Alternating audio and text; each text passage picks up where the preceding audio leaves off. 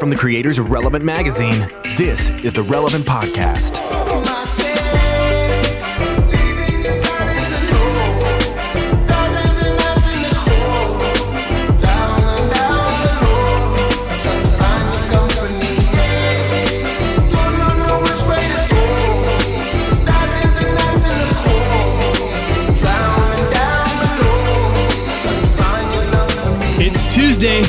January 21st. The year is 2020. You're listening to the Relevant Podcast. My name is Tyler Huckabee. I'm coming at you from Nashville, Tennessee, back there in Orlando, Florida, making sure that we stay off the rails, that we never even get on them, that we that we start and finish in the same ditch, in the same place even, as our illustrious producer Chandler Strang. Hello.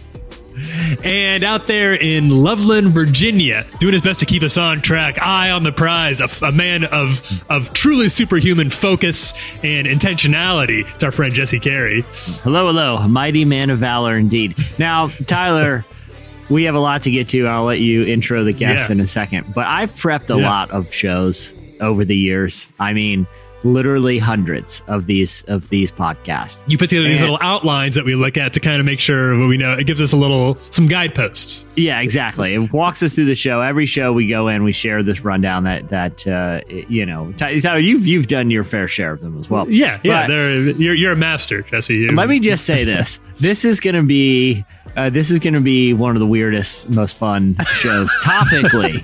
Every point I'm looking at in this rundown Oh, no. gets weirder, and there's so much to talk about today. And here's the thing: we've been on a streak lately where we've been having multiple like big name guests on the show. You know, like we've had Cory Asbury, Echosmith, Brian Stevens. And we've had this run of these big guests, and we've had a lot of like, you know, I think the last three weeks we had, or the last three episodes, we had Carlos Whitaker.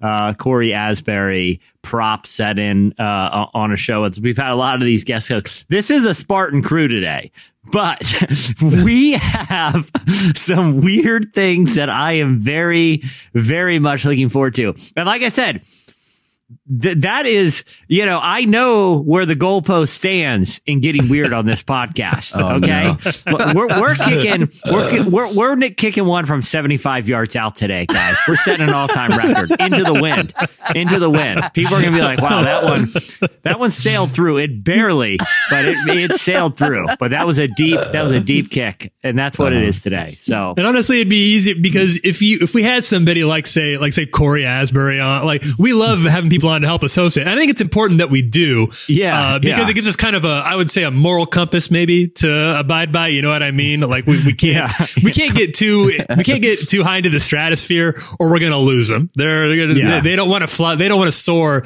those heights. Today we don't have to do we don't have to hold anybody's hand. No, to explain no. where we're going. We don't we don't have to talk down. We don't have to like try to set the set the table for anybody. We're just going. We're just going. I- we- we- listeners, if that leaves you behind, uh, we're that's why we're warning you now.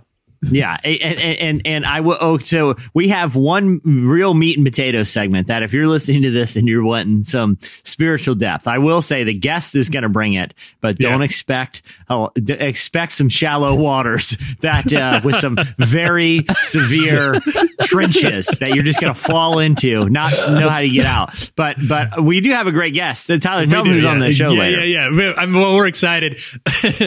we are excited to welcome Addison Bevere. Uh, he's going to be talking to us about his new book. It's called Saints Becoming More Than Christians. And that's super cool. Addison Bevere, a good guy, comes from a, a really storied legacy. The book is, is terrific. The conversation, Jesse, that you had was also really, really strong, right? Yeah, I mean, I, I, you know, I highly recommend this book because I was telling Addison this uh, after we wrapped our interview the other day, um, which you'll hear later in the show. Um, you know, it's not often that I feel like a book takes a term and an idea that we all know and are familiar with. In this case, the idea of saints and the word mm-hmm. saints, and is able to not only describe the original intent of the word, but also show how us getting it wrong all these millennia later, since that, you know, since that was recorded in scripture, has, you know, kind of has a, a detrimental effect or can have a detrimental effect on our own spirituality and our own faith. It's a fascinating book, fascinating conversation. Definitely stick around. You're going to want to hear about Addison's book, Saints. The other great thing about Addison, Um, and I didn't know this when I did the interview. I found out this when we were and and this is where this is where it begins. This is where we start. This is where we like we we, we promised you some meat and potatoes. That's coming. But we're starting off with jelly Yeah. beans. We're yeah, just sweet, sweet jelly beans. Um, because we're doing, we're talking pre-show, the three of us, and we're going through the outline. And Chandler goes, you know, Addison Bevere and I grew up playing street hockey together. so I, I want to talk about this real quick, Chandler. Addison Bevere, I'm assuming, is about your age, and uh, Yeah, yeah, because his parents, who are very, you know, John and Lisa Bevere, are very well known authors, and your parents are publishers. Uh, they Yep. had a relationship, and I'm assuming that maybe John and Lisa would drop Addison off in your cul-de-sac, and you guys would face off. Was it one-on-one street hockey? We're talking here. no, no, it'd be like a group of people. So, Okay. uh, you know, we're we're not like best old buds, but uh, we, he was in the group and I was in the group, and I, I was the goalie. Um, I don't remember what what he played, but Did you wear gear? Did you wear goalie gear? Yeah. Like, Uh-huh. okay. How big of an influence? Because I played quite a bit of street hockey when I was a kid. Not formally. Yeah. I'm talking rollerblades in the Yeah, yeah. cul-de-sac. You know what I mean? No, And it was that like, for sure too. yeah, yeah. And so, so was this a league or is that the kind of situation? We're talking pickup. We're talking pickup street hockey. It wasn't it wasn't really a league, but it was at a rink. Yeah, yeah, yeah. Oh, is that a ring? Uh-huh. ki- real quick, when's the last time you guys seen kids today playing street hockey? When Good- I was a kid, it was street hockey Oh, was man. everywhere. Oh, I don't yeah. even know Oh, the yeah. last. I don't even know if a kid today even know what street hockey is, and that's a real shame. Chandler, you and Addison should do a street hockey spinoff pod, and you and, yeah, a street hockey podcast. and I'm into it. I'm into it. called "What the Puck," and it's about street hockey. Oh, and and like the first episode, Oh, here's the first episode. All right, street hockey. The coolest move you can do is when you flip the hockey puck up on the side, like in Mighty Ducks 3, Yeah, and do yeah. that crazy Goldberg slap shot. That was the move everyone decided in street hockey. Well, obviously, that's like the best move, right? Yeah. Where You can't you can't stop it. You can't block it. No goalie. the knuckle, it's called no the knuckle puck. could stand it's called the way. knuckle puck. and you flip the hockey puck up on its side so it's standing vertically, and you wind up and you smack it, and it, and it, and it you know flies. It makes no sense why they did that, Mighty Ducks. One. In a real street hockey game, there is never time to just set up the puck like that or take a full golf swing at it. Like wind up and take a standing still golf swing. And two, even if you could, it slows the puck down, making it easier to block or catch if you're the goalie. But for some reason, when kids play street hockey, it was like, just give me some s- space, man. I'm doing the knuckle puck here. Okay. It's a game winner. I've seen how they beat the Soviets doing this. Okay. They beat the Soviet Unions at the Olympics in this in, in Mighty Ducks 3. So is that the kind of games we're talking here, Chandler? You and Yeah. Addison Yep. would face off then? No yeah, pun so in intended. Mighty Ducks One, there is a, a similar type of, of street hockey game where it's like similar type of rink. I don't know if you remember the scene, but it was like them like playing around the neighborhood with the neighborhood kids kind of thing. That was kind Yeah. of what it was. I, I'm disappointed that the era of like kids live action sports movies, some involving supernatural twists, don't uh, they They'll don't back. exist They'll be back. Yeah, because when I so was a true. kid, it was like it could be everything from like, and it didn't plausibility made no difference. It was like, okay, well, this this one for some reason, angels from heaven are going to come down and actually help the Los Angeles Angels, and Matthew McConaughey, you know, angels in the outfield. You know, It- it- it- uh, Jesse, for your money, for your money, which which is less plausible? Angels in the outfield, in which uh, young Joseph Gordon-Levitt prays for God's Yeah. help for the Angels to to win. You know, Angels and Christopher Lloyd and his Yeah. angel angel outfielders come and, and and I think they played actually all over. I don't think it was outfield strictly No, no, no. outfield That that, was- that, yeah. that worked. But there was then- one or- specific scene where Matthew McConaughey was lifted by angels to catch a fly ball in the outfield. Yes, that's that's exactly right. That's right.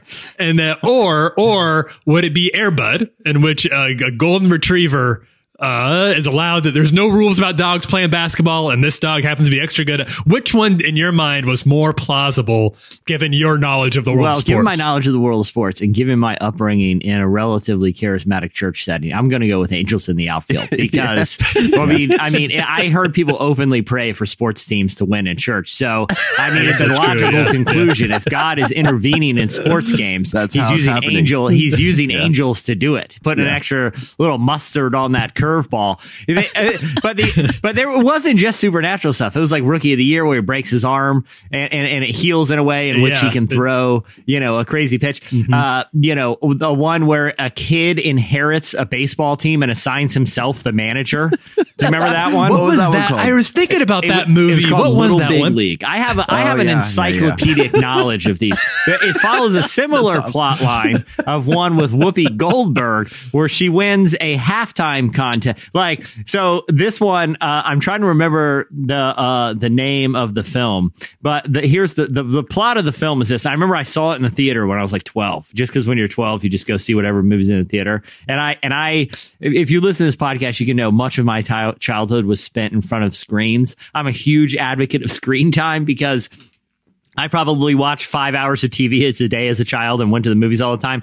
But in this movie, Whoopi Goldberg, uh, she she she's at a New York Knicks games, and, and like the halftime contest is, you know, if you sink that the the the the half court shot, you get to be an assistant coach for the second half of the game. You know, kind of a gimmicky thing. Well, she sinks the shot, she becomes the assistant coach, and wouldn't you know it, the coach gets ejected in the second half, and guess who temporarily becomes the new New York Knicks head coach, ends up leading them to the victory, and she becomes from that halftime contest uh, the head coach of the New York Knicks. All of the plots Sure. were wildly implausible. The most offensive and the one that has aged the most poorly from that era is called, one called Juwanna Mann, which is a sort of a modern take on the film Tootsie. Uh, but it's it's it, it has some very confusing gender politics because it's about an NBA player who even saying even describing the plot is problematic. It's about an NBA player Yeah, there's no good way to do this. I know the movie. I know the movie, and and Chandler just keep keep, keep finger over the edit button. This- I'm, this- I didn't write this movie. I'm not endorsing this movie. I'm just saying this movie existed in this era, Tyler. That's all I'm saying. Don't you know? I don't remember that. The movie is about a, a, a, a an he's about it's about an NBA player who who his bad boy attitude gets him kicked out of the league. But he still needs his income. So he decides to dress as a woman and join the WNBA. And that is the plot of the film. And and him Oh my trying to God. maintain this ruse is the plot of the film. It has not aged well. But uh, all I'm saying is your your child. I feel like we would see more cool things like street hockey and uh, you know. uh, Like even just stuff like a ha- you know trying a Happy Gilmore swing at the driving range. I feel like we would Yeah. we would see more fun stuff like that if they brought back ridiculous sports movies. I feel like we've been lacking for a long time now. Yeah. Do you think there, there's an opportunity for like some sort of some sort of uh, a PureFlix spinoff in which like a 12 year old inherits a mega church? That's like great. Oh, it's like a great. youth. It's like a youth Sunday. Like it's like youth Sunday, and they get they turn over the keys the to has, like, a some little thirteen year old something. pipsqueak. And then the pastor has a heart. Pastor gets arrested. So you know something happens, Oh, no. and the, the entire church board, all the others are like, well. What what do we do? The bylaws clearly state that if the past senior pastor goes down while there's an associate pastor in place, then he has to remain pastor for the year until the next elder meeting. Little big church. So the so the kid takes it on the pews and puts a ball pit in the Oh, say in the and he's like he like has like hot tub parties and the baptismal. I can already this is a great see. I can already see the movie poster too, and it says like "out of the mouth of babes" or like "now this is childlike faith." You know, Oh my god. curse not the little children. Like th- there are literally. I mean, the, the Suffer the little children. the, the, the movie Oh, poster lines just write themselves for Little Big Church. So Oh, that's a it's an easy one. Yeah. Well, hey, we got a lot to get to, but before we get to uh, slices and stuff, I have to bring up one other thing that I've been that's been on my mind this week. Yeah, you have a note here in the in the rundown we were talking about earlier, which you don't always do. Usually, you just say like you know it just says you skip right to just the big points, but you you apparently really wanted to get to this I today, do. Jesse. So I'm gonna I do. I'm gonna turn it over to you. Okay. Let- Steer this Okay. conversation. I and Chandler, I hope you're not offended by this. Let me preface Uh-huh. it, but uh, I, I needs to be said, and it needs to be said publicly on a large platform. Uh, Tyler, okay. I am concerned. gosh. Chandler is becoming a serial killer. Here's why. he has developed All right. I, I, I talked to Jess uh, on, on our team, who behind the scenes, Jess is is incredible. She she keeps all of Yeah. all of us on schedule, keeps everything running. Among her many duties, she does that. And I and I texted her this morning. Yep. I said, "Hey, if you talk to Chandler, I just want to confirm where where the start time." And she said, "Yeah, I know he was up late outside trimming plants." And I was like, "Hold on, hold on here." Hold on. He was out wasn't in his trimming plants. he was out in his yard last night tending plants, and she said, "Yeah, it was pretty Yes. late, so so I think he should be in." So so Chandler is now out in, out in his yard in the middle of the night, uh, uh, tending plants, and so I went to his Instagram, and here are some things that I found that are concerning to me. And Tyler, let me know if if to you this this doesn't sound oh, like some gosh. sort of true crime origin story about a serial killer with like a little shop of All right. horrors twist to it. Okay. First off, Chandler has changed his Twitter bio to just uh-huh. say just to just say plant papa. Okay, Poppy. Uh, well, plant poppy, Plant even poppy. creepier, even weirder. Okay, so All right. Chandler is now plant poppy, and Uh-huh. I started going through some of his recent posts and in his latest Instagram story. Um, Mm-hmm. okay, he, I'm going to read through the captions to a couple images and. Tyler, you let me know if this doesn't sound like someone who's slowly morphing into a serial killer who like murders people by, you know, uh, uh, you know, strangling them with a vine from some exotic plant. Okay. Or, or, or has, or he like creates some man eating size Venus flytrap that he sets to devour his foes. Oh. Okay. Like a poison Yeah, ivy type, exactly. like like eating Batman alive. All right, I'll, I'll shoot you Okay, straight. so here he has. There's two different pictures with plants on his Instagram. Uh, one and both of these captions should I should note are in all caps, which make them even more unsettling. One just says babies, and it's a small plant, and it says babies. Okay, let that sit in for a minute. Then he has It's another one. To sm- a, s- a tiny little plant that started growing in one of my plants. It's uh, it's they're re- literally Uh, referred that- to as babies. You don't need to. Just, just All let him talk. caps. all right, all right. babies. Okay, it's a picture Yeah, of yeah. plants in pots. That's- He yeah. has another one with with small plants in pots, all caps. Once again, because not everything is in all caps, just these two captions, and it just says "cute," all caps, cute. but it's like he's shouting it, like he sees Yeah. the plants. He's like "cute." yeah, exactly. It was very unsettling to me. Then on his Insta story last night, there is a there is Oh, a okay. uh, like a a um he does a like a, a pan shot, a slow pan of the interior of his home. Every surface in his home, Tyler, is covered in potted plants. Okay. Yes. This is the inside of a living quarters. And every surface has potted plants. And here, here's what it says in the text over. Had to bring in all of my porch plants. eh, Had to bring all my porch plants inside because it's getting cold tonight. porch plants? Yeah. That's just the porch porch plants? no, They no, no. cover That was, the that, was the, co- that was the combination of my porch and normal inside plants. Okay, first off, So- you live in Florida. How cold could it possibly be getting? And Got- how many of these to- potted like 40 degrees last night. How many of these potted plants do you have? there had to be there had to be north of 40 in in your apartment last night. Okay. Yeah, yeah, for sure, for sure. Which is very odd to me that he's kind of doing this Jumanji thing outside. Okay, then there was another one from from a few days ago, and it showed plants in like tall plants in the in plots. And here's the and it was a series of pictures. And Tyler, let me know if this isn't uh uh possibly the creepiest thing you read on the internet. Okay. Okay. this this caption to this is is the, the most unsettling caption I've ever heard on Instagram. Okay, I'm gonna read it. Spent Okay. my night dividing a 10 year old snake plant. This is the family portrait. And then it's a picture of a bunch of plants. First off, Yeah. I don't What's think there's any I don't think there's anything there's no such thing as a snake plant. That sounds too creepy to be real.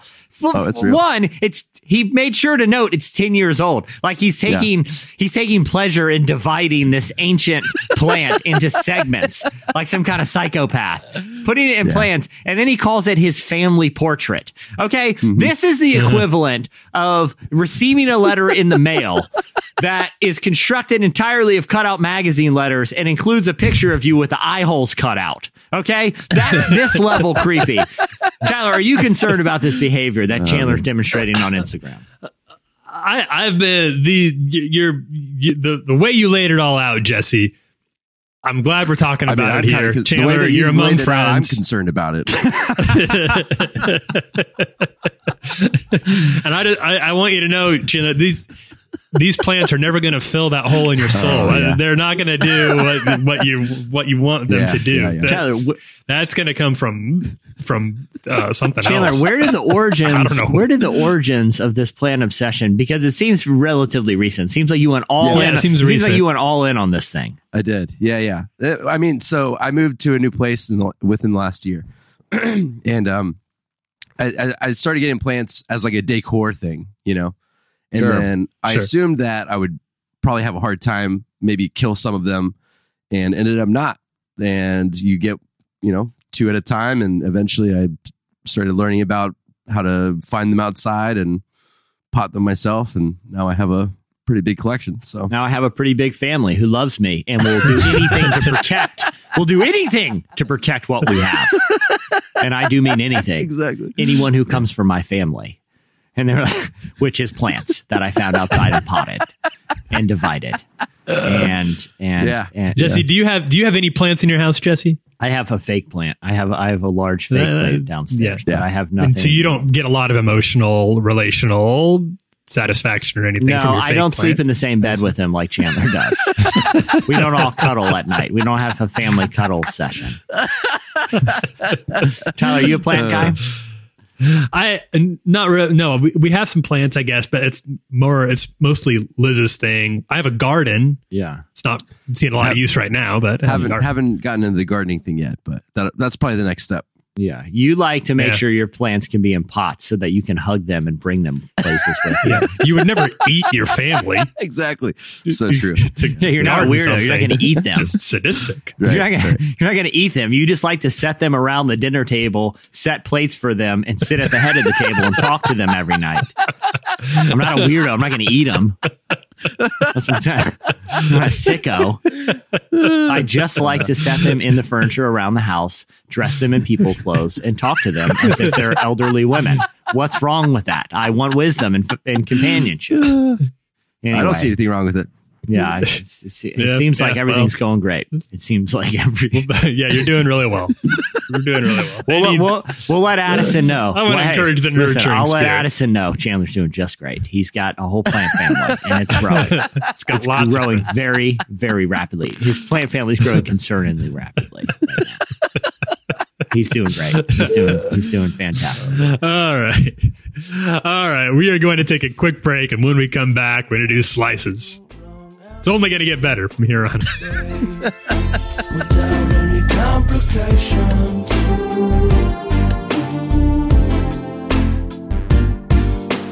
Does it always gotta? Does it always gotta? Gotta be so complicated.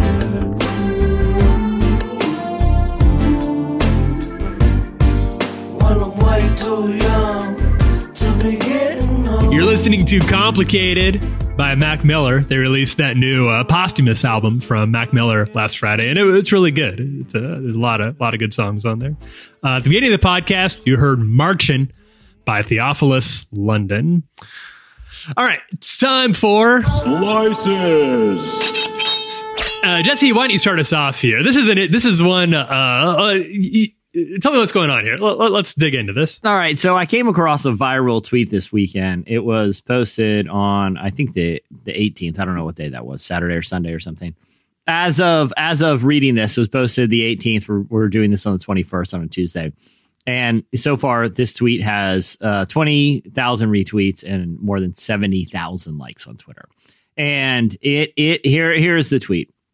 It said the perfect character backstory doesn't ex and it's like a line like he's cut off. Uh, Uh, cut the, the, the writer, his name is Jeff. The the is a tweet, and then there's a screenshot of an IMDb description of a film. Here's the film.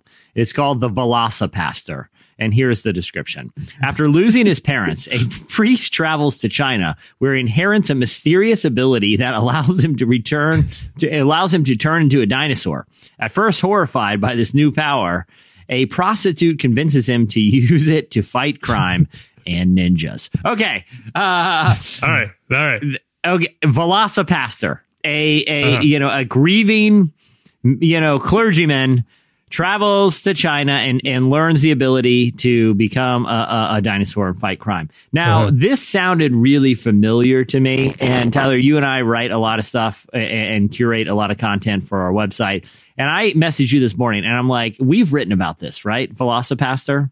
This is not your first Yes. encounter with this. No, we have written about it. I, I don't know where it is, or unless this is one of those like Berenstein, Berenstain things where it, this happened in the a different timeline. I know we have discussed. At least I've written about it for relevant. I feel like we would have discussed it on the podcast too, but I, The- the but weird- I know I've thing written is- about it. The weird thing is, I could find nothing in our database because uh, that, that that indicates that we've ever discussed this before. Now, listeners, write in and tell us if we're wrong, but I can't Yeah. find anything. But unless this is, yeah, two universes, and there was a, a diversion point that Tyler and I both missed, and in that former reality, we've talked extensively Uh, about this Large film, Hadron whi- whi- Collider. which actually just came out in in in August. So it's it, it just came out you know a few months ago. So um, it had a very limited release, but I got very interested in Velocipastor not just because it for some reason it sounded very very familiar to me, but also I wanted to know how a movie about this came to exist. I did watch the trailer, and I will say that this movie is likely a very hard R uh, for any for anyone that is concerned. Um, so I read an interview that the the writer director uh, relatively recently did with Forbes, and I love how uh, I love how it. it uh, the origins of this of this film came about. This is a scenario where the the, the whole film was basically reverse engineered from an autocorrect mistake. For uh, uh, he, he this is how the film director came up with this idea that he literally dedicated almost a decade making happen and bringing into fruition. Like th- this movie, he tried to get started on Kickstarter. He had a couple of crowdsourcing. He eventually had a private investor um, that uh, uh, is like a family friend who ended up giving him thirty-five thousand dollars for the entire budget to make the film, which he did. Uh, uh, uh, but but this took a long time to make, and um, but it started because I was. Tr- this is his quote. I was trying to type Velociraptor into my phone, and it auto corrected to Velosa Pastor. And that's the origins. He's like, great. that's too good. Once you've It's got too it, good. once you've got that, you don't turn around. The door was kicked open for you.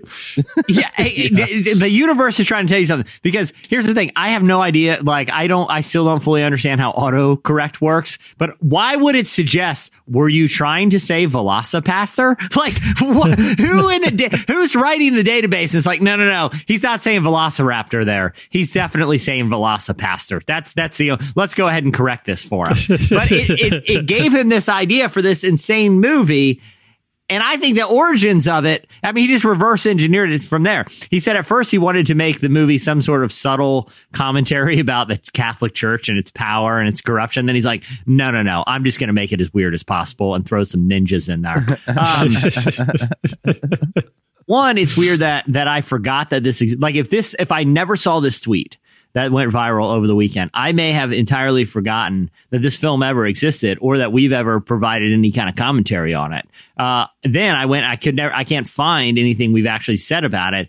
And it just set off a very odd strain of events. But I'm very glad that this exists. And here's what I'm thinking about doing, guys. Um, this film, I did do some research. It's not on Netflix or anything, but I can rent it. Uh, you know, it's available for like VOD uh, rent. I, I, I, I'm thinking of Uh, I, I, my my family's going out of town this weekend, so I'll have I'll have the place to Oh, I see where you're going with this. I over the weekend will be will be watching Velocipastor. I will right. be paying the three ninety nine. Hopefully, recouping That's this this guy's investment here of thirty five grand. I will be paying the the three ninety nine to watch it on YouTube, and I will issue a report and a and a review on next week's a Tuesday episode of the Relevant Podcast. You can hear my review of Velocipastor, and I will be taking very good notes throughout. So uh, I'm I'm excited that this brought back brought it back to my memory because I'm actually extremely curious about this film now. There's a uh, the reason this one has stuck with me is uh it came into my back into my consciousness uh a couple months ago because of uh, a writer over at the AV Club, a writer I really like. Her name is Alex McLevy. Uh, wrote she she has a there's a regular column over there called Home Video Hell, in which they do kind of what you're talking about, Jesse, in which they write about they they they find a really bad video, a really bad home video, watch it and give uh, an honest review of it, uh, which is what happened with Velocipastor, and Mc- McLevy handled it here. And uh, it's it sounds like Jesse, you are in for a real treat. The some extensive clips were posted. There's a lot of clips posted just to that alone, Oh, including wow. I don't want to give any any spoilers, but they do post the final fight, and I I I could not believe my eyes when I saw it. I don't want to say it. We'll, we'll discuss it at length. I don't want to take anything away from it because I do want this to happen. I want you to see this movie. Yeah, and no then I want to spoilers. discuss it. Yeah, Yeah. I, I will, we'll discuss we'll it together. discuss but I think- next week. I think you're in for a, a treat. I do want to read just a, a brief section selection from uh, from her uh, right Okay. up here, which is which is this. Uh, one of the most purely wonderful things about the Velocipastor is how much of a bleep it doesn't give about trying to explain itself. This movie is the cinematic equivalent of your stoned roommate in college, barely awake at 5 a.m., and trying to explain how totally awesome it would be if you could combine a dinosaur with a priest and have it fight evil. More specifically, it's that same stoned friend if you then went out and actually tried to make that movie presumably while also while still high and possibly also drunk. Good work, friend, you think to yourself, while also cringing at what the people he worked with to achieve his vision possibly had to endure. Yet at the same time, come on, you'd immediately start bugging him to see the results of his handiwork. So that's all to say, Jesse. I think that uh, if that sounds, Sounds good like a to real you, treat. If that sounds good to you, and, and I hope it does, then uh, we got a lot to look forward to. I don't feel like we can honestly say that our show and brand exists at the intersection of faith of culture, faith and culture. If I haven't taken the time to see a film called Velocipastor, like I feel like I'm doing myself a disservice. I feel like I'm doing the filmmakers a disservice. I'm certainly doing our audience a disservice. So uh, stay tuned for that next week. But that is that is the slice that I was very eager to talk about today. Um, all right, so I've got a. Uh, I, I'm I'm gonna do if it's all right with y'all. I'm gonna do two here this week. The first one is uh, speaking of of bizarre uh, home video situations. Uh, there's there's one that came across our desk just in the last week, and uh, Jesse, I expressed to you my shock that it took us this long. We didn't even know about this until there was actual footage that existed on the internet. Yeah. You know what I mean? That was ready to go. I do. I feel like this should have been in our. We we start covering movies from the announcement a lot of times, well before there's a cast or anything in place. Yeah. Uh, a- and yet, and yet, it, it took all the way until there was a real live uh, clip being released online for us to be aware that this thing exists, which, as you said, of Velocipastor exists right at the intersection of faith and culture.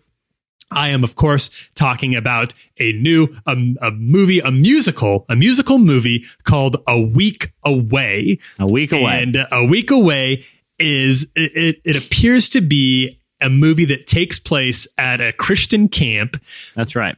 And all the songs are provided from some of the 90s CCM youth group canon all stars like Michael W. Smith, Steven Curtis Chapman, uh, Amy Grant. Uh, to give you a Audio really neat- Big House. and then Uh, Big House is in it. You've got Rich Mullins. Rich Mullins makes an appearance here. Yeah. Uh, to really get the full, uh, the full effect of this, uh, of what we're about to play, you need to watch it. But I do want to play at least a little bit of the clip that was released online.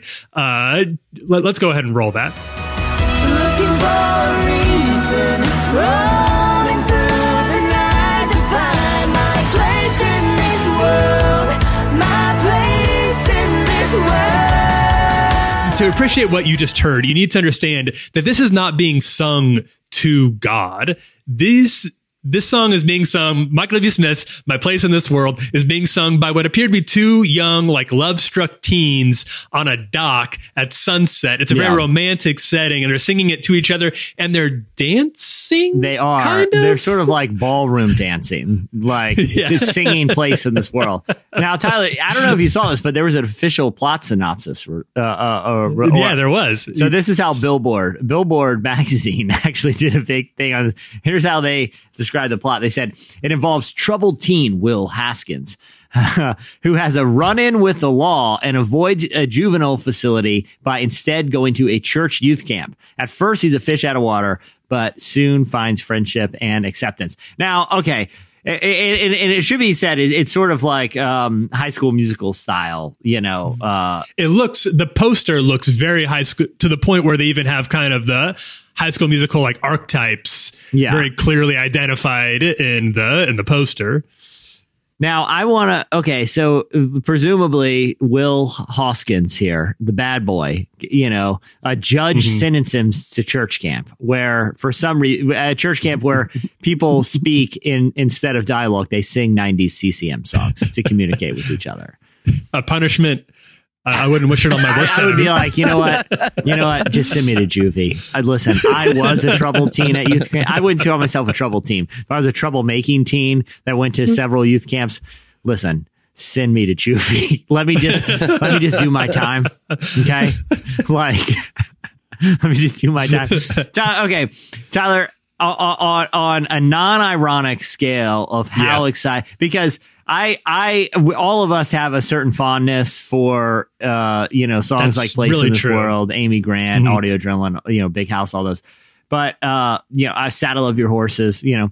Uh but on a non-ironic scale of how eager you are to actually see this movie, where would you rank yourself on a scale of 1 to 10? I it's a really good question. I've been trying to figure that out all weekend since I first saw this. I don't know the answer. I'm having, I'm, I I feel, I can't believe it exists. First of all, Yeah, this is just yeah. a very strange thing. I, I obviously can't wait to see it. Like I will see it as thing. soon as I possibly can. If the, I I hope we get some sort of screener or something, uh, because I want to watch it really Yeah. bad is it is it ironic is it sincere no it it's both this is a this is like a, schrodinger's cat situation where Yeah. i am both dreading and excited about it. i saw a lot of people online uh, re- responding with things like oh barfer oh my Yeah. ears are bleeding i'm not there that's Yeah, not yeah, how i'm feeling i want is i want to watch it and i think i will have a blast it's kind of how i feel about a lot of people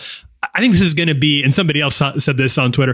I think this is going to be our cats in a lot of ways Okay. it, it ex- it's going to be our like very bizarre, otherworldly. I can't tell which way I'm enjoying this, but I am enjoying this Yeah. situation. That's what I think is going to be.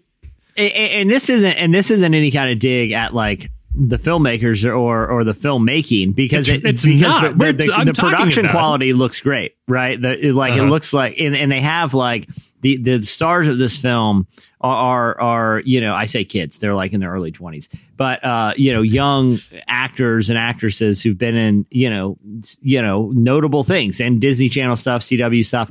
Um but uh the the thing is like I wouldn't watch I wouldn't watch like high, a high school musical Disney musical. It it doesn't interest me, you know. Right. And Yeah. so Right. so Yeah. like the hesitation I have isn't because of like the project itself. It's just because like that genre. I'm not exactly. I'm a dude in my 30s. I'm, it's not a you know those movies aren't made for me, right? So maybe the intended audience, the the, Yeah. the like tweens and families who watch you know teen musicals maybe this is like you know right in the crosshairs of what they like. The the the, the strangeness to me is not so much that it uses even christian music or that it's set at a christian camp. Honestly if you're making a teen musical those are that's a logical setting and that's a logical uh, a choice to make to make it a church camp and to make it Christian music for the musical. The, even those aren't That that, odd, you know, and, and, and they probably are giving the intended audience exactly what they want. The thing that is the curious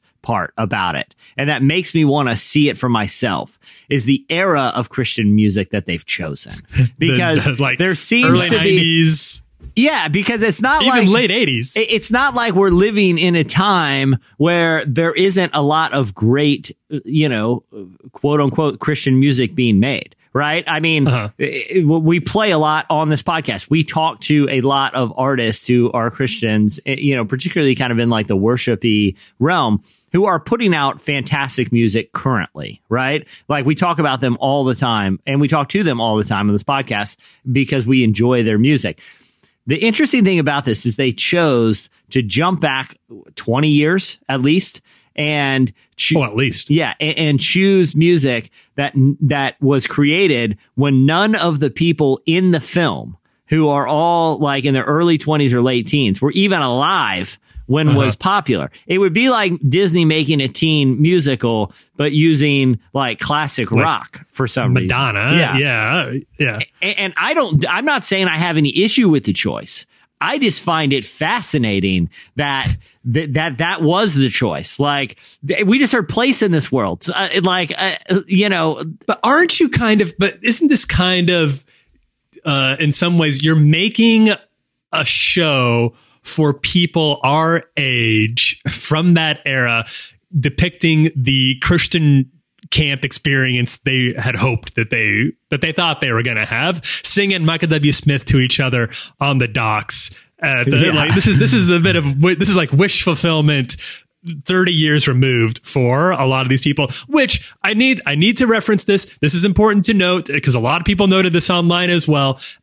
I, I find it easier to believe that in real life two kids would sing michael w. Smith to each other at a christian camp than i do that they would like hold hands which these two do and dance together which breaks at every christian camp Yeah. i was ever involved with no small Yeah, number. that's not that would be that would Yeah, not be was no allowed. you would get in a lot of trouble. It there is- was no da- it happened it happened but it wasn't supposed to it- happen. it- it- you know, it, it, it it's very different from the church experience, the church camp experiences of my youth, which mostly involve you know getting yelled at in a private room by a youth assistant for making a fart noise when the guest speaker said every head bow, every eye closed. It's like we're all at church camp, man. We all go to church together.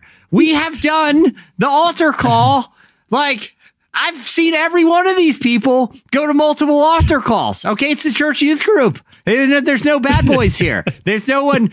A judge didn't order anyone at this camp. Do we? Can we just do a different sermon? That's all. That's the only reason I made the fart noise. And I'm sorry. You didn't have to call my parents about it. what if you were what if you were like one of the counselors at this at this Christian camp? You know, you're you're whatever. They have different names out there. Shepherds or or Yeah. like yeoman. It's always some weird name. And uh you were told, hey, just so you guys know, there was a, there's a kid out here. He was gonna go to jail. But instead, they decided to send him to a camp Yeah, full of ex- young children. Yeah, exactly. Hey, li- hey, li- keep an eye out. Keep an eye out for Will Hawkins. He's a uh, Yeah, how would he- you he's got feel? some problems. How would you feel? Yeah, exactly. If you're just one of the other parents and be like, "Hey, listen, it's gonna be a great camp. We're gonna do water balloons. We got a good cabin situation. We got almost enough chaperones." By the way, a kid, a judge is literally forcing here, so he's not in prison. It's gonna be around. Uh, no big deal. It's fish out of water. So, uh, you know, we'll see what happens. But I think the kids will be safe. Don't worry. They'll be sleeping. Uh, he'll be on a top bunk. So if he were, you know, we'll see him sneak out if he's gonna go do another, you know, commit another crime. Um, don't worry, we'll we'll keep we'll keep one eye on this kid. You know, no, but if you, if you if you haven't been and and I have if you haven't been like out at at one in the morning out prowling the campgrounds because there's one boy and one girl from from each camp tent missing then that that's like that's like true that's like that's DefCon one if that's the highest one I can remember. That's that's the high DefCon Oh, yeah, level that's- of church camp and that's and that's what these two and that's what I'm thinking when I watch these two kids dancing at the dock is there is a search party that is out with flashlights and dogs somebody's out with and you're gonna Haskins. the, the kid who was gonna get to juvie. The kid, the kid What's that doing committed a literal crime. Yeah, the kid, the kid is who is here because he's a criminal. Yeah, Eh, but I do, but like it does, like this seems like a very earnest thing, like a lot of these like faith based films. But I, I will say, I it's and part of me is like kudos to the filmmakers for for shooting a shot here with something totally different yeah. and interesting. They believed in it. And, Yeah, and look, they believed and look, it. man, I know we're making a lot of fun, but I am going to see the movie. Uh, there's a thousand percent chance I'm seeing it, and as soon as I can, and I will, and I will give it my honest review. yeah, Like I will, I will, and I, if I like it, I will not pretend. I'm not. I'm going to enter this movie fully prepared to really enjoy myself because I think I will. Let me ask you guys this. This is how I'm doing with the movie. And I know you got another slice, and we got a we got a lot to get to. We got a lot to do. Yeah, but yeah. real quick, what's the Ch- Chandler? Did you go to any church camps growing up? Oh yeah, It's okay. every year. Oh, every oh wow. Okay. So Yeah. all all three of us were in church camp. Uh what's the most trouble each of you got at church camp? Oh man, Oh, I was a good kid at church camp, so I don't. I don't think I really ever gotten. I find that hard to believe, Chandler. Tyler, do you did Yeah, you ever did you yeah, that is shocking. Hey, Chandler Chandler was snuck off and had a you know, they found like all these candles like lit in a circle with weird symbols and Chandler standing in the middle surrounded by potted plants, you know, chanting and they got pretty creeped out. But other than that, other, than, than that, that. it's been just That fine. was, that was a minor. Yeah. minor- That was a minor incident. Yeah. Tyler, what um what what did you ever get were you were probably a good kid too, right? I was a pretty good kid. I was always I was a I was a romantic kid, so I was always trying to sneak off with girls to go to go uh-huh. kiss them down by the down by the lakefront Yeah. at, at Maranatha Bible Camp Yeah. out there in Nebraska. Which I so I got yelled at that a lot, but then I came back as a counselor. They I couldn't have gotten in that much trouble. They didn't Yeah. they didn't hate me being there. I was gonna say my the most trouble I got in was as a counselor. Like was like later in life because I just remembered, you know, when I was like volunteering, you know, to help at a couple church, you know, youth camp retreats. I was like, look, man, if I'm going, I am not doing all these dumb rules because I didn't do them when I was a teenager, and just because I happen to be officially an adult now, I'm definitely not following them. And I remember I got in trouble for cutting down a tree at the camp. like we were we were really content on I was like, guys, we're gonna have an awesome fire because I wanted to like tell weird ghost stories, just freak the kids out, you know. If I didn't have any wood. And we were exploring the camp and I found an axe in an old barn. Like I was just rooting around in old barns and stuff. And I found an axe and we chopped out a tree and we and we burned it. And as we're leaving the uh, packing up in the camp, somebody came over and was like, "Hey, listen, guys, someone uh, snuck in here and chopped down a very old tree on the property last no. night. Um, so just keep your eye out. We have no idea who would have snuck on the property and done that. Everyone's just kind of looking at each other like, "Yeah, it's, who would have? What kind of psycho would have done that?" Chandler, Chandler Strang, that weird plant guy, isn't around here, is he? I would never, never kill a tree. Never. I let trees do the killing. I would never hurt my family, and they would never hurt me. they would, I wonder if they they will. whisper things to me in the night. I've got so many questions about this, and I do hope oh, I do. I yeah. Mostly, I just want to see. I just want to see the movie. I just, I really do want to. I really do want to see it, and I'd love to hear a little more about the how did who who approached who who approached Amy Grant's people, who approached Michael Levy. What was that conversation like? Was this a hard one to get? And I wonder what the sequel's going to be like. Are we going to move on to the later '90s, like the DC Talk, Yeah. Newsboys, uh, Jaci Velasquez, like that whole era of the of the situation? Oh. I, uh, I if this one goes well, it probably that will. one's at the lock-in. That's called lock-in. Uh, you know, one night, one night can change everything if you stay up for it. You know, and it's like it's the church lock-in where you're doing you know weird stunts with water balloons and you know marshmallow eating contests and stuff. You know, it's but again, for some reason, the only plot point that didn't evolve with this is you're locked in a church with someone who's been sentenced there by a judge because he's a criminal. Yeah. And it's like, wait, I'm locked in a building with this guy all night. All right. He literally committed a crime. That's why he's here. you you stole you stole five cars you uh, you fled from the law. You assaulted a police officer.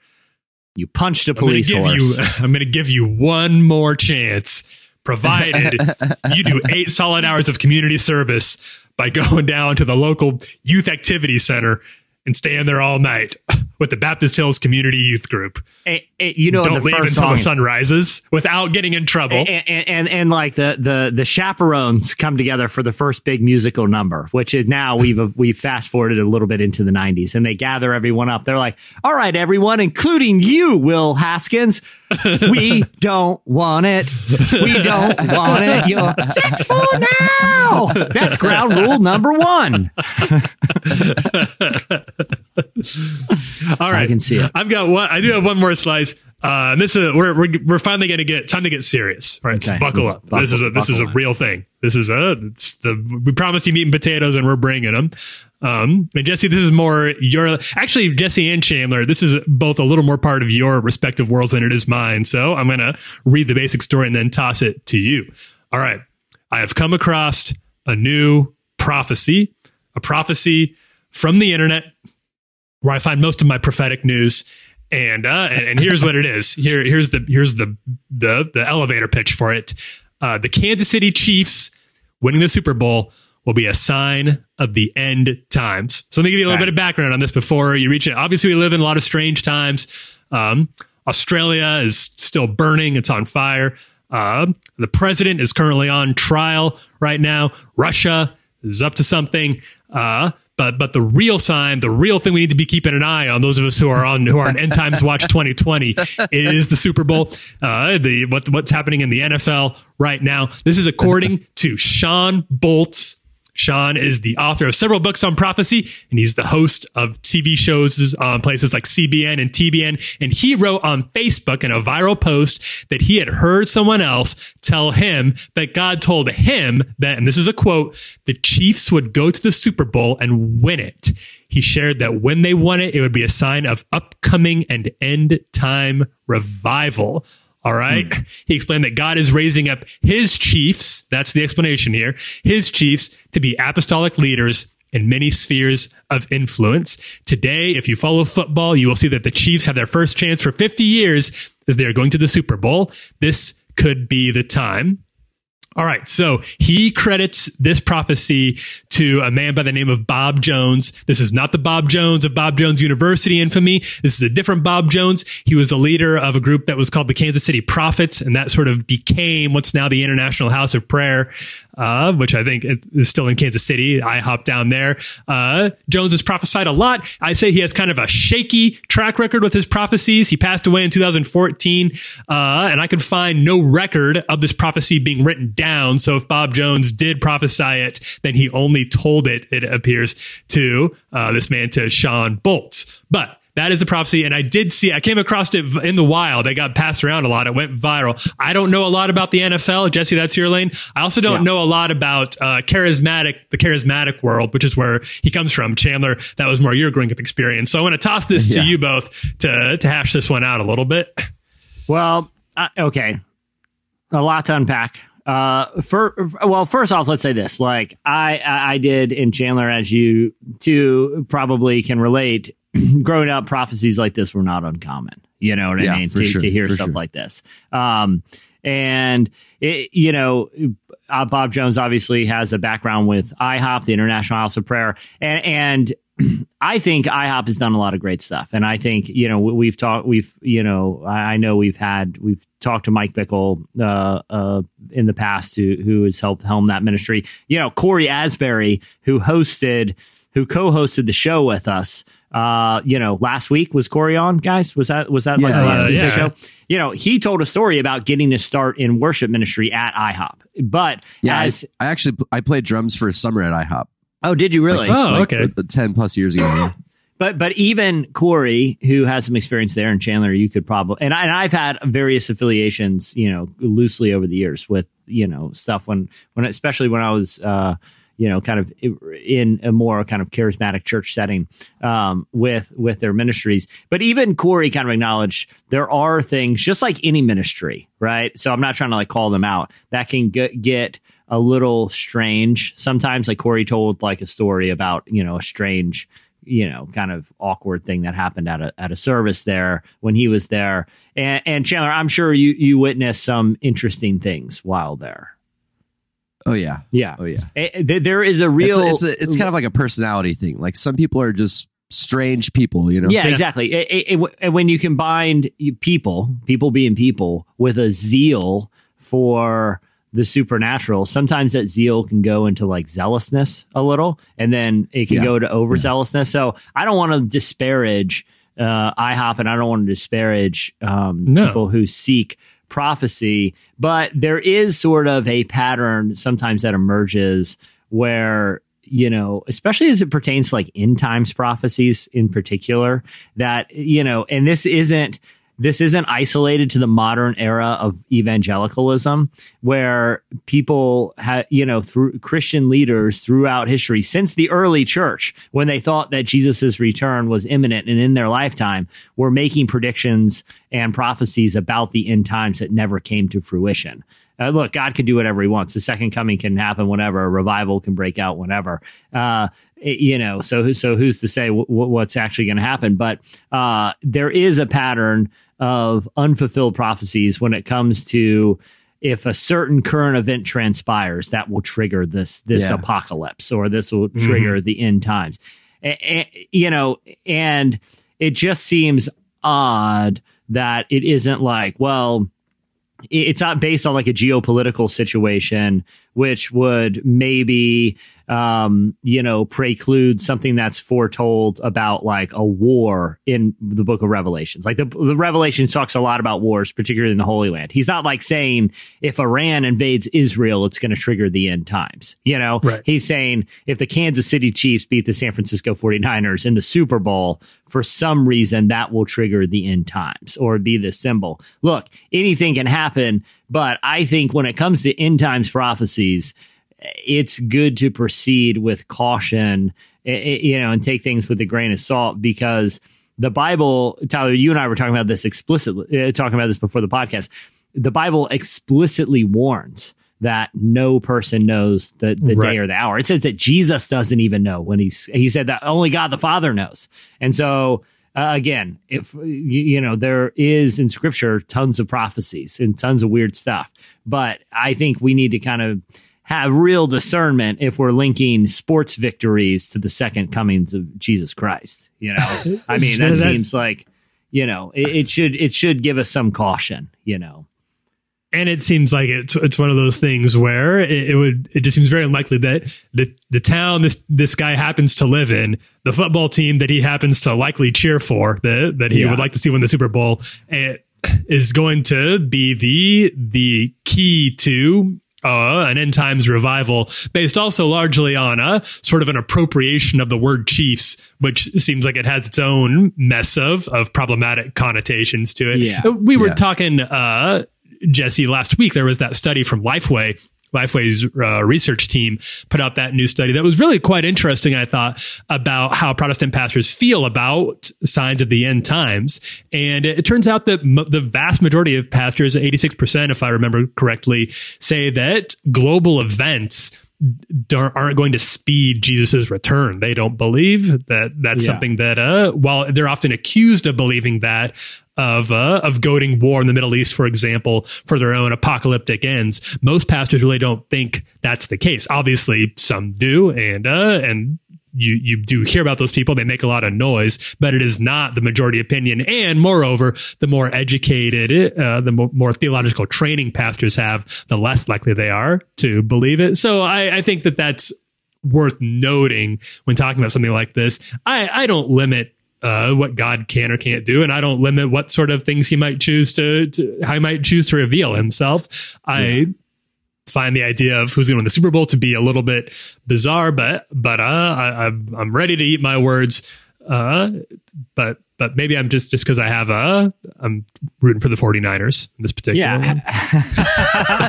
yeah, I'm a big Jimmy Garoppolo fan. Would love to see his I, I Tom happen to Brady think, get his hang on, comeuppance. hang on. I'm getting a vision right now. No, quick correction. If the 49ers win, that's the actual sign of the end time. All right. We're, there's Yeah, a little no, lost in I- translation. Yeah, and and like that, look, man, and that's not to discourage people from earnestly seeking, uh, you know, kind of the voice of God. Like, I think that's an important thing. I think, you know, I think there's a lot of stuff, eh, particularly in the New Testament, that it's just easier for modern Christians to ignore. And I feel like, uh, you know, we've seen that obviously with like social issues, you know, where, where it, you know, there, there are these direct commands to um, you know help the poor and refugees and uh, you know uh, strangers among us. Like that often gets ignored. But the other stuff that often gets ignored because i think it's it's hard to think about and it's it's kind of sometimes uncomfortable is like the the stuff that involves like prophecy and healing and miracles and you know this stuff that's like well it can exist in this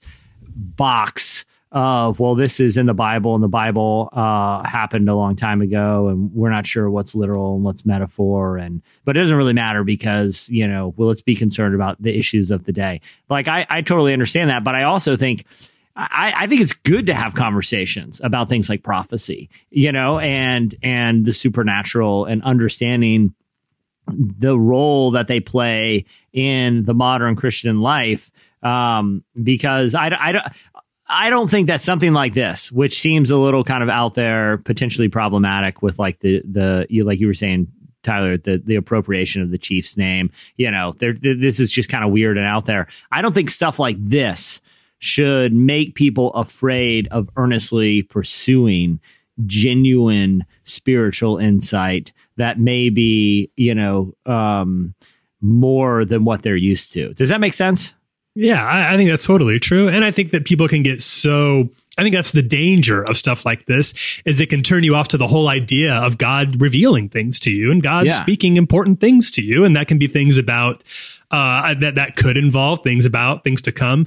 I, I believe that's possible, but I also think it could that could close you off to the idea of God speaking to you about what He wants from your life and your Yeah. relationships and your work in the world. And and I think that's why I get so frustrated with some of these people who maybe with good intentions or, or maybe just charlatans both definitely exist out there try to appropriate the idea of god speaking to them for their own uh, for their own ends in a way that does real harm to the work that god can does and, and wants to do and has done historically and in the present day through the people who are trying to listen to what god has to say. So i, I hope that even when we're making light of some of these prophecies uh, I do that. I think we all do that out of a sincere belief that there is uh, that that God really does talk to people, and we want to honor that uh, and and dismiss examples of that that from people who may have uh, their own and their own selfish ends in mind, um, whatever that might look like. So that that's that's that's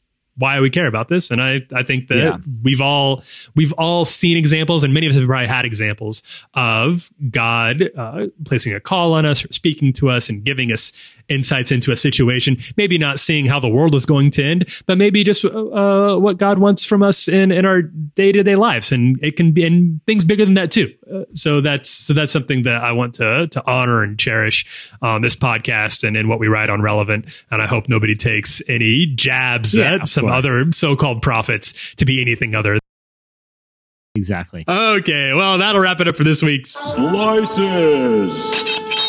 when we come back addison bevere joins us. So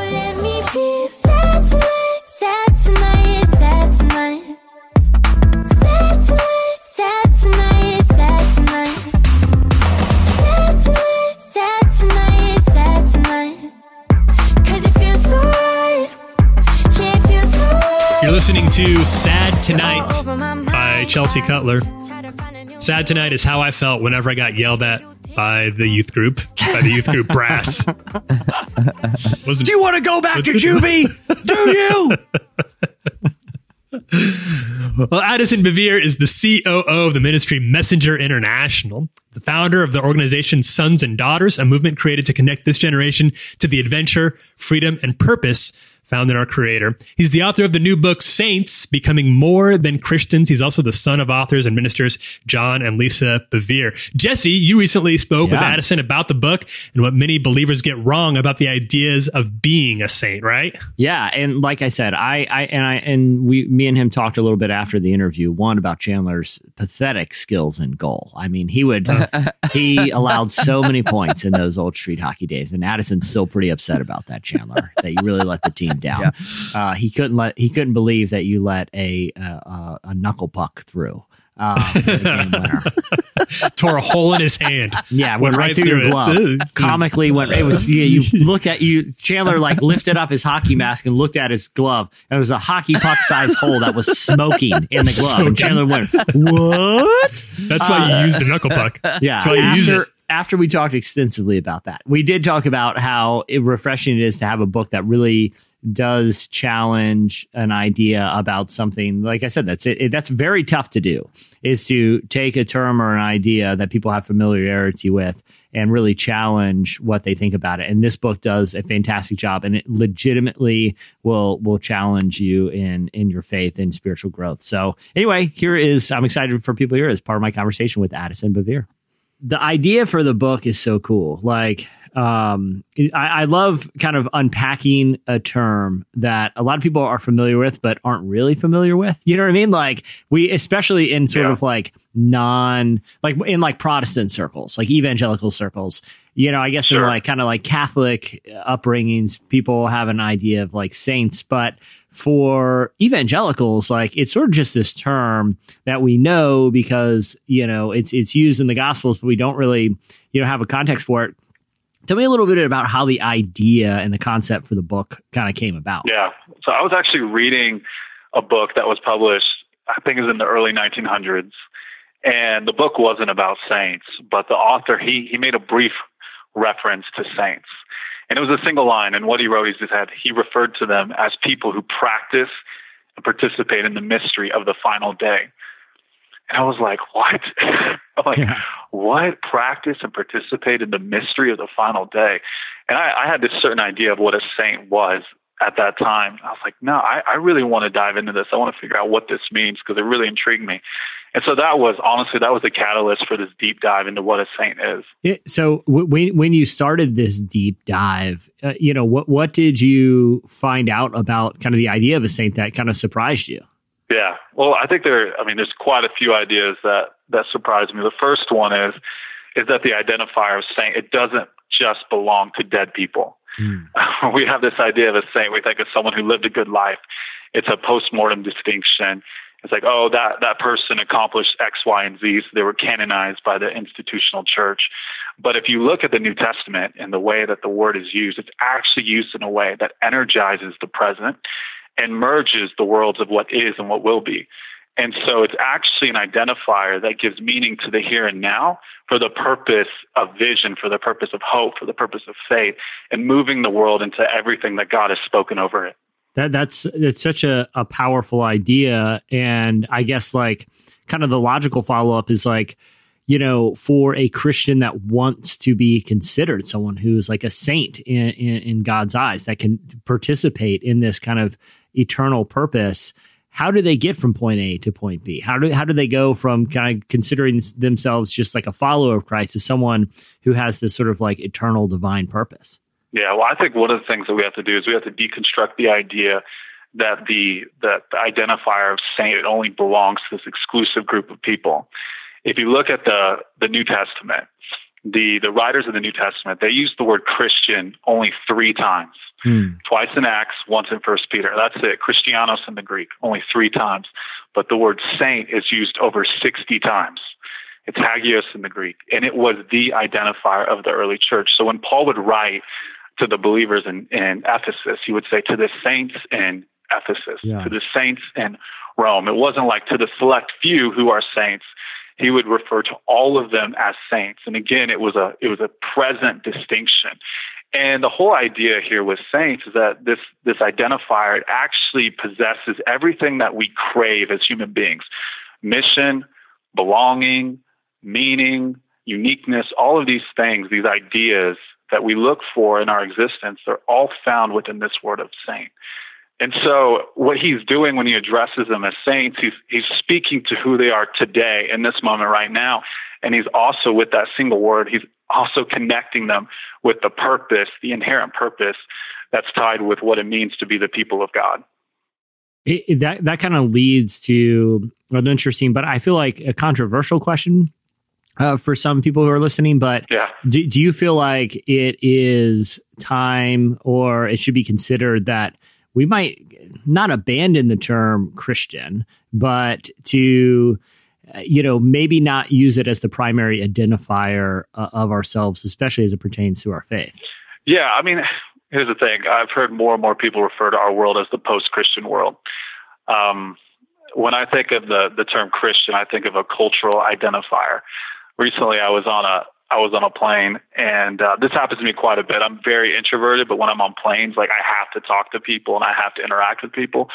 So these, I'm the same way. I get a lot of great then combos up there. You're Yeah. the same way, Yeah. right? I mean, once we get going, it's amazing. I mean, where else are and you sitting in one that? of those conversations. yeah, that close proximity to people. You know. Yeah, like two inches. Yeah, exactly. Two inches from Yeah. a complete stranger. Yeah. And it's rude if you don't at least acknowledge their existence at some point during the flight. Yeah. As, as hard as I try to not, as hard as I try to just be like, okay, I'm here by myself in my own bubble, it, it just doesn't work. Yeah. But I was having this conversation with this lady, and she and she let me in. Like for whatever reason, like her walls went down, and and she went deep very fast. And and she just started asking my advice and my opinions on different things. And then toward toward the end of our conversation, she looked at me and she's like, "What what religious practice do you follow?" Hmm.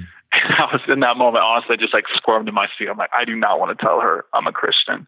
Mm-hmm. And honestly, like most of my adult life, I've struggled with this idea of identifying as a Christian. Like, listen, I have no problem identifying as a follower of Jesus. He is the only human who got this whole humanity thing right. Like, I love following in his footsteps and wrestling with that tension and figuring out what it means to be a follower of Christ in today's world. But when we think of, of a Christian, there's so many stereotypes and stigmas that are wrapped around that label. So the identifier of Christian isn't inherently or necessarily a bad identifier, but I do think because it's become a cultural identifier, it's lost its meaning and um, it's it's become something that's confusing for a lot of people. So, what would you suggest as like kind of, and not to go too far down a rabbit trail, but like as an alternative, especially in the context of saint, because a lot of people, yeah, there, there probably aren't a lot of people who become, uh, you know, you're more likely to hear people say, "Well, I'm no saint," you know, like qualify it like that. Right, But, right. but if if you want someone to like kind of capture you know the identity um you know sort of ramifications of that term but without sort of being self-aggrandizing what what would you suggest to someone if they want to identify themselves uh without the kind of the baggage of christian Yeah, I mean it's challenging. I mean, what I would do before I I stumbled upon the immensity of the term saint, what I would do is I would identify as a follower of Christ. And the reason with this with this book, the subtitle is becoming more than Christians, and and the, the word Christians is in quotations.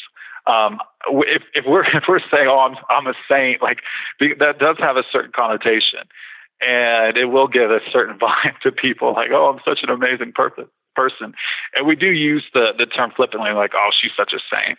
But the reality is, if we look at our history and if we look at the mission that, that is tied to what it means to be a follower of Christ, there really is no better word than saint. And I think we need a revolution of identity.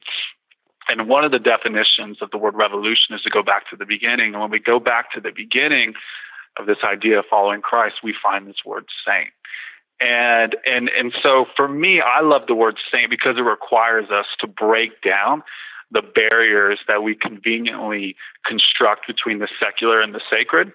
Hmm. And and that's and that's one of the big ideas of a saint is like saints refuse to allow those barriers to exist. They refuse to call anything off limits. And really, ever since the Enlightenment, we as the people of God, we we said like, hey, we'll take we'll take like our church services, we'll take our Bible studies, we'll take our prayer groups, and then the secular space can have industry, can have the arts, science, economics, all of that. We're going to call that secular. And we've created this duality, we've created this dichotomy between um, between what it means to to be a follower of Christ and what it means to live our normal everyday lives. And, and saints, by deconstructing that barrier, they actually find meaning in the mundane. And that's what so many people are looking for. Like they're looking for meaning in their everyday lives.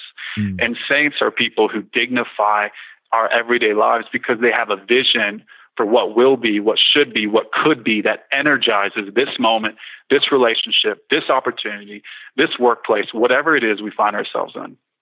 That was Addison Bevere. Next up, your feedback. Just be lazy, lazy. Get caught up in a maybe, maybe. I don't really mind waiting. You're listening to oh, Lazy by Surfaces. your call. I've been busy. Lazy is a judge who sentences you to juvie.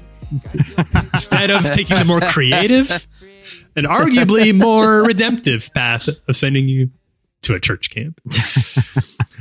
okay, so last week we asked you lots of movie news, lots of Christian movie news in this pod today. I told Yeah, you we were going to in the ditch. Uh, I, I Yeah. warned you at the outset. You should have seen this coming. Last week we asked you to pitch and cast a movie based on CCM stars. You didn't disappoint.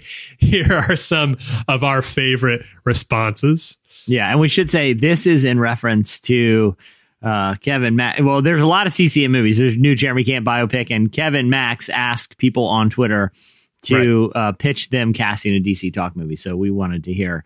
Um, we wanted to hear uh, some some people's ideas. And you know, to- honestly, a lot of these would be really good. I'm not.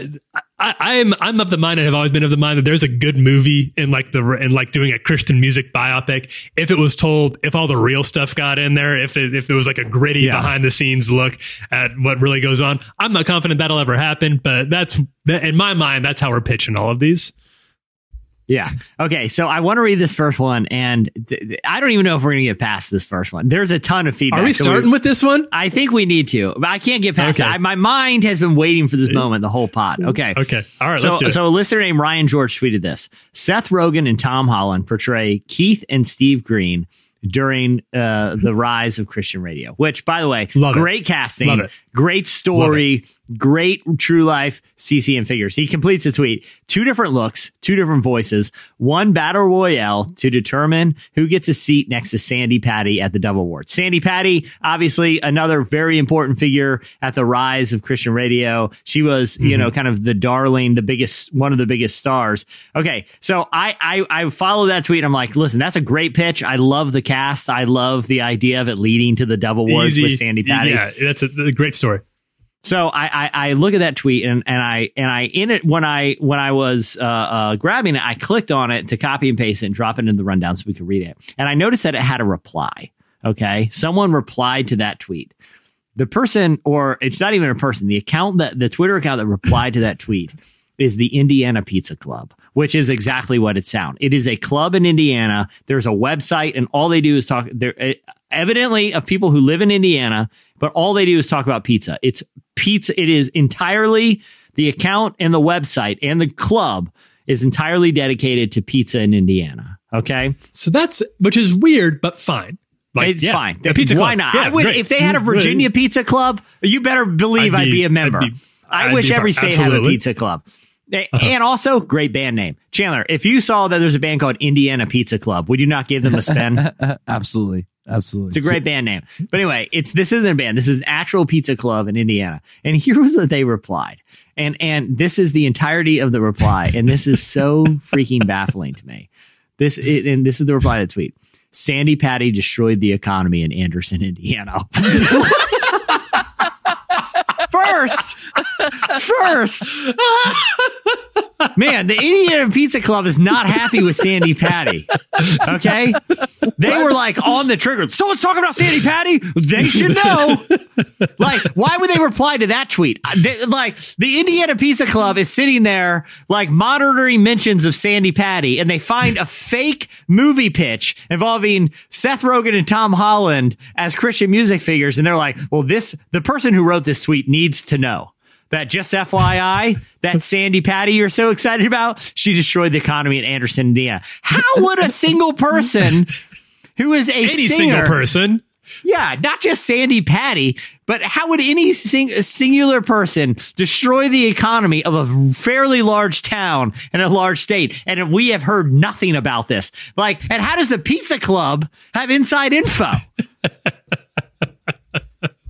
This smacks. I mean, there's all kinds of possibilities here. The most likely one is that the Indiana Pizza Club was particularly into one pizza restaurant in Anderson, Indiana, and somehow blamed Sandi Patty for its demise. That's the only possible connective tissue. But I did some Googling. I did a little research here. No such signs. Nobody in Anderson, Indiana, where it's true, Sandi Patty did briefly live, but nobody there seems to have any ill will towards her. There's no, in fact, as far as I can tell, their economy is doing quite well, uh, as well as well as any like small town in the Midwest can. You know, tough times, but I don't think you can blame that on Sandi Patty. Unless there's something we don't know. Have I reached out to the Indiana Pizza Club for more information? Yes, I have. Have they responded? No, they have not. That raises a whole new list of questions. it does. and like Stand it- by your tweet. and, and, and listen, the burden of proof is on the Indiana Pizza Club, not Sandi Exactly. Patty here. Sandi Patty isn't here making wild accusations about the Indiana Pizza Club. exactly. It's the opposite. Okay, I'll The reach bur- out to Sandi when I have a real accusation, not just a tweet that could be coming from, for all I know, a Russian bot trying to trying to, to to divide the CCM industry. But why would the Russian? Everything about this is baffling because why would the Russian bot be posing as the Indiana Pizza Club? Like, why would they think, oh, that's a good? Co- no one will expect us. We're just into pizza in Indiana. You know, That's how they operate, man. That's how they operate. it's a operate. You- very you gotta- odd You tweet. never know. It, it, you know, who knew that this this week's question of the week would open up such a rabbit hole? You know, I hope that next week if- when I give my true- Velocipastor review, you can tell us what you heard from the Pizza Club. if they have more, I'll, I'll definitely tell. And if they're and if it's true, well, then that's the CCM movie. I don't I don't really care about about Keith Ex- Green and, and Steve Green anymore. Uh, What I want to know is I want to see the story of a of a dark, sinister CCM star who would stop at nothing to bring her hometown to ruin as vengeance for what they did for perceived slights from her time growing up there. And presumably having to do with a pizza restaurant. It's uh, you know, it's it's a bizarre story. Okay. Uh, also from Ryan, uh, th- that was the only that was the only one that the Indiana Pizza Club jumped into the mentions. Uh, uh, Ryan's like good at one. this though. Ryan's good at this. He, he's Yeah. got a, he's got a knack for this. He also cast Margot Robbie as a fledgling CB, CCM artist and the international icon in Katie. It's it's obviously the Katy Perry story. The Katie, the Katie, the Katy Hudson slash Katy Perry Yeah, yeah, story, exactly. which would be, Yeah. which again, there's a story there. That that Oh, would be yeah. a good movie. That- that would be a good movie. fascinating story. And and Margot would be the person to do it. That makes a lot of sense. yeah. Aaron said, and this this one could almost happen. He's back in the news lately. Uh, we go back a few decades for Larry Norman, the first Christian rocker, which includes a hint about Keith Green created an organization called Sparrow. Then the present day sequel, Larry Norman teams up with DC Talk to destroy Sparrow. That's a real story. That's a very twisted tale. There's a lot of ups and downs with that one. He didn't cast it. I don't know who you put Larry Norman. Larry Norman was kind of a he was, a, he was very much a 70s kind of a, uh rock looking guy, a big Yeah. guy with a, with a lot of hair. Uh, he looked like he belongs in Once Upon a Time in Hollywood and the one of the Manson scenes. Uh, well, let's just have one of those actors do it. Um, Juan said his pitch is the two newsboys. a behind the scenes look at the tension and ultimate friendship between Peter Peter Furler, who will be played by Howie Mandel, interesting cast choice there, uh, and Michael Tait, played by Tyler Perry, as one passes newsboys leadership to the other. Tagline: Breakfast together, not a chance. You know, I could see it. I could. s- I, I- again, I'd probably watch that. I honestly would. Like if I was home alone and then like it's like, ah, I got nothing else on Netflix. It's either Fire Up an Old Office or the Two Newsboys. I'm probably watching the Two Newsboys. I, I I won't say too much here, but uh, I do I do I, I feel readers should know, Jesse, you and Chandler should know that uh that a non that uh, with with off the record. This was an off the record conversation, so I can't say so I can't say who or what. But a a CCM star with whom all of our listeners are very familiar did reach out to me in the DMs and said they've put, already put together a treatment for their own biopic about about their life and uh, with with cast with a with the director in mind, casting in mind, and sort of a loose outline and uh, and talked and said there's a few pages of dialogue that were put together. And, and it's Can't for real. who. It's not. It's, I can't say this, it- this, is for real. This is something they're This- actually this, pursuing. This really happened. Yeah, this really happened, and they would really like to see this happen eventually. I won't get into. I won't even tell you if you get it right. Maybe, maybe off the re- maybe off the record, Jesse and Chandler and I can talk about it a little bit. Oh, I'm but uh. I'll say, I'm I'll say intrigued. this: they've got a good eye for casting. It made sense when I saw when I saw it all break broken down. I was like, huh, I get it. I get it. I see the vision. I am intrigued. Hopefully, it comes to fruition so listeners uh, can find out. Tyler, why don't you read one more? Aaron sent us a couple good ones too. I, Yeah, Aaron does have a lot of good ones here, and I, and I like them all a lot. Um, I think that the uh, that, that the idea of doing a Stryper movie makes a lot of sense. Uh, Aaron didn't cast this one, but uh, it's a Stryper comes from, from a different world and occupies the fish out of water role, a little more into supernatural stuff than the rest of the team. Also, an excuse to do an '80s throwback movie, of course. And I think that Stryper is somebody I think a lot of people know by name. A lot of Christians know by name, but probably aren't super familiar with their actual music, which was very uh, it, it's real hair metal. Like that, Yeah. that was that Oh, was, was awesome. that was really weird stuff. It was really really good, and I think that would be uh the the again the script writes itself. Yeah. Anybody can run with one of these and make a really good movie out of it. You just have to get the rights, Yeah. which Well- may not be easy. Okay, why don't we throw to this week's? Editorial question of the week. Hey. Hey, Tyler, how about this, man? I have an idea for editorial question of the week. We talked about this the other week. I, you know, when uh, Cory was on uh, and we teased to it and we didn't ask it, we said we're going to ask it in future weeks. So I would say we Oh, ask yeah, it now. yeah, yeah.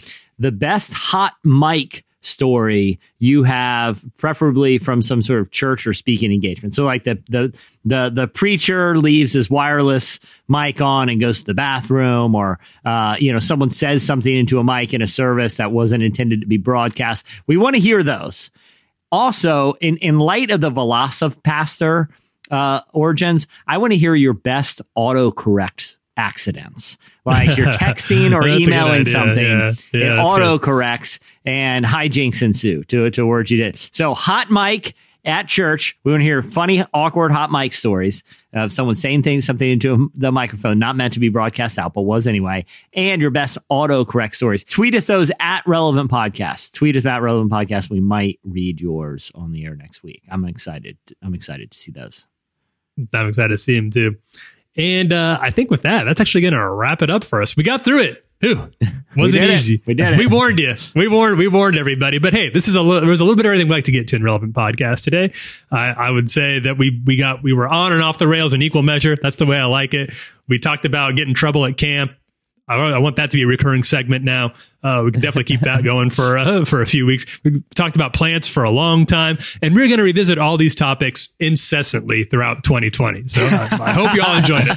this is the in. new, new chapter new chapter now we'll we'll have serious co-host joining us soon but it's sometimes it's nice to see a little weird it's nice to get We did. We weird. did get to talk to uh, to to author and and and street hockey great Addison Bevere. Uh, that was a great conversation. Saints is out now. I hope you picked that book up. And also, hey, make sure you subscribe to the Relevant Daily. The Relevant Daily is the the podcast that comes at you Monday through Friday with the top three stories at the intersection of faith and culture that you need to know about. Uh, we'd love to to see more of you on that one. With that, I think we'll wrap it up. I'm Tyler Huckabee. I'm Chandler Strang. i'm jesse carey Have a great week, everyone. We'll see you Friday.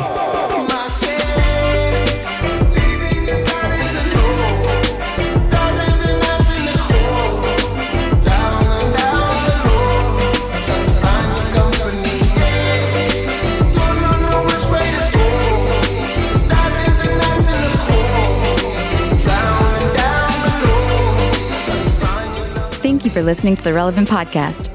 If you like what you heard, be sure to leave us a review on iTunes. Check out other shows from the Relevant Podcast Network in the podcast section at relevantmagazine.com. And while you're there, browse exclusive podcast merchandise at our online store. Make sure to subscribe to Relevant Magazine. Info is available at relevantmagazine.com forward slash subscribe.